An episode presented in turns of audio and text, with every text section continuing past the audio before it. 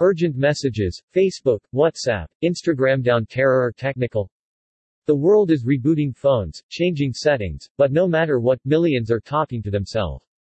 Facebook, WhatsApp, Instagram, and now also entire phone networks, including Turkey and Pakistan seem to be unreachable. Telegram and Twitter are working fine, and that is where the world is escaping to, to find information on what and why. Cloudflare is blaming changes in Facebook's setup, others are talking cyber attacks, revenge, and much worse. At this time technical experts around the globe are trying to find a solution to get these communication giants back up, while Twitter and Telegram are rising to have a monopoly over instant communication messages at this time.